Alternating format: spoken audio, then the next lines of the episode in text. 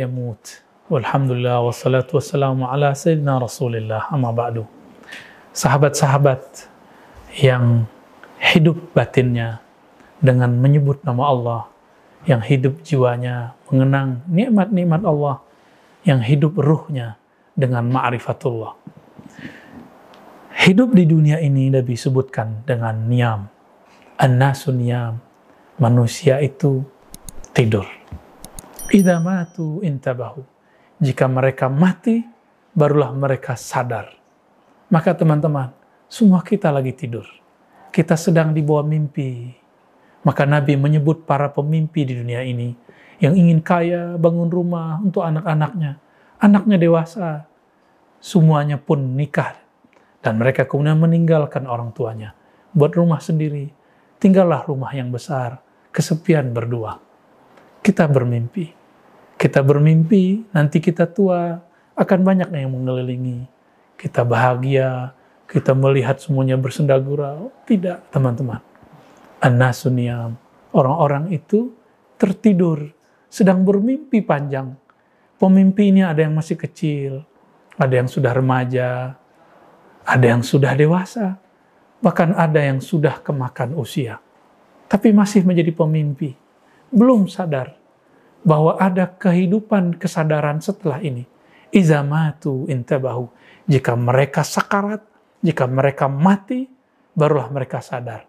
Maka teman-teman, kehidupan setelah ini, itu ibarat orang ketika tertidur, lalu lagi asik bermimpi, lalu dia bangun lagi asik ingin memakan buah yang yang sangat lezat, ingin menyentuh pasangan yang indah dalam mimpinya, tiba-tiba ada suara keras yang membangunkan dia dan bertanya, "Man robbuk? Siapa Robmu?" Lamanya bukan main pertanyaan ini. Maka teman-teman, hadis-hadis yang sahih menyebutkan semua bahwa kehidupan setelah mati itu kehidupan yang real. Di sana kehidupan itu sangat nyata, lebih nyata daripada kehidupan yang di sini. Siapa yang mengabarkannya? Baginda Nabi Sallallahu Alaihi Wasallam. Allah Subhanahu Wa Taala mengabarkan kepada kita. Sekarang para nabi, para aulia, mereka lagi hidup menikmati hidupnya di sana. Tapi para aulia di sana, mereka pun masih berubudiah. Para ambia pun masih berubudiah. Masih ingatkah kita dengan hadis Sayyidina Musa, yusolli fi qabri. Dia sholat di dalam kuburnya. Ini hadis riwayat Imam Bukhari.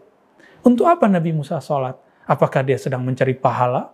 Kenapa dia sholat sendiri? Kenapa dia tidak sholat di masjid sehingga dapat 27 rakaat? Kenapa dia sholat sendiri di kuburnya? Apakah Nabi Musa tidak tahu hadis mengenai keutamaan sholat jamaah itu 27 derajat? Bukan teman-teman.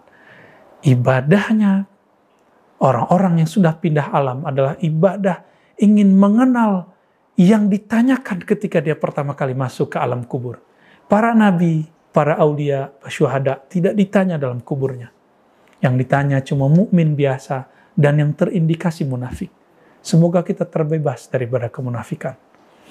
Disebutkan dalam hadis Imam Tawus, diriwayatkan oleh Imam Qudai, bahwa orang mukmin dan munafik ditanya tujuh hari dan empat puluh hari. Mukmin tujuh hari, jika ada indikasi munafik 40 hari. Jika ada kemunafikan dalam diri saya, saya akan ditanya 40 hari. Jika saya seorang mukmin yang bersih, saya ditanya tujuh hari. Jika saya seorang syahid, seorang wali, saya tidak ditanya. Kenapa? Karena dia orang-orang pentingnya Allah. Saya beri sebuah ibarat.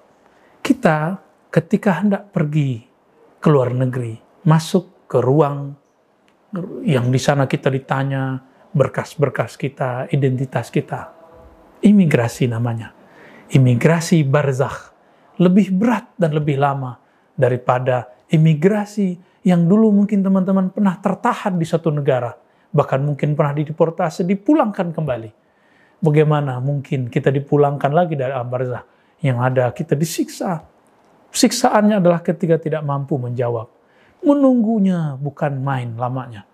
Teman-teman yang melakukan Allah. Maka kehidupan di sana adalah kehidupan ma'rifatullah Inilah yang dikatakan dalam hadis tadi. Ketika orang masuk ke dalam kubur, tidak tanya kamu sholat berapa, kamu udah zikir berapa, kamu udah khatam berapa. Yang ditanya, man robbuk, siapa robmu? Man di situ adalah pertanyaan ma'rifatullah, mengenal Allah. Inilah kehidupan yang kita cari. Mari kenal Allah di bumi ini ketika ruh masih di badan. Ketika ruh nanti sudah berpisah dari badan, tubuh ini mati, Allah mengatakan kullu nafsin maut. Setiap nafs jiwa pasti mati. Ruh tidak pernah mati. Meninggalnya jiwa, berpisahnya sang jiwa daripada badan yang hina, badan kembali ke tanah jiwa masuk ke alam barzah, ruh jika dia wali Allah, dia dipanggil di sisi Allah indah rabbihim. Jika tidak, dia harus mencari lagi, mencari lagi, dan pencariannya lebih susah daripada di alam ini. Mari kunjungi ahli ma'rifatullah. Mari berguru kepada ahli zikrullah. Mari cari orang yang bersanat kepada Sayyidina Rasulullah Sallallahu Alaihi Wasallam. Hidup yang hakiki, hidup bersama Allah yang maha hidup Wassalamualaikum warahmatullahi wabarakatuh.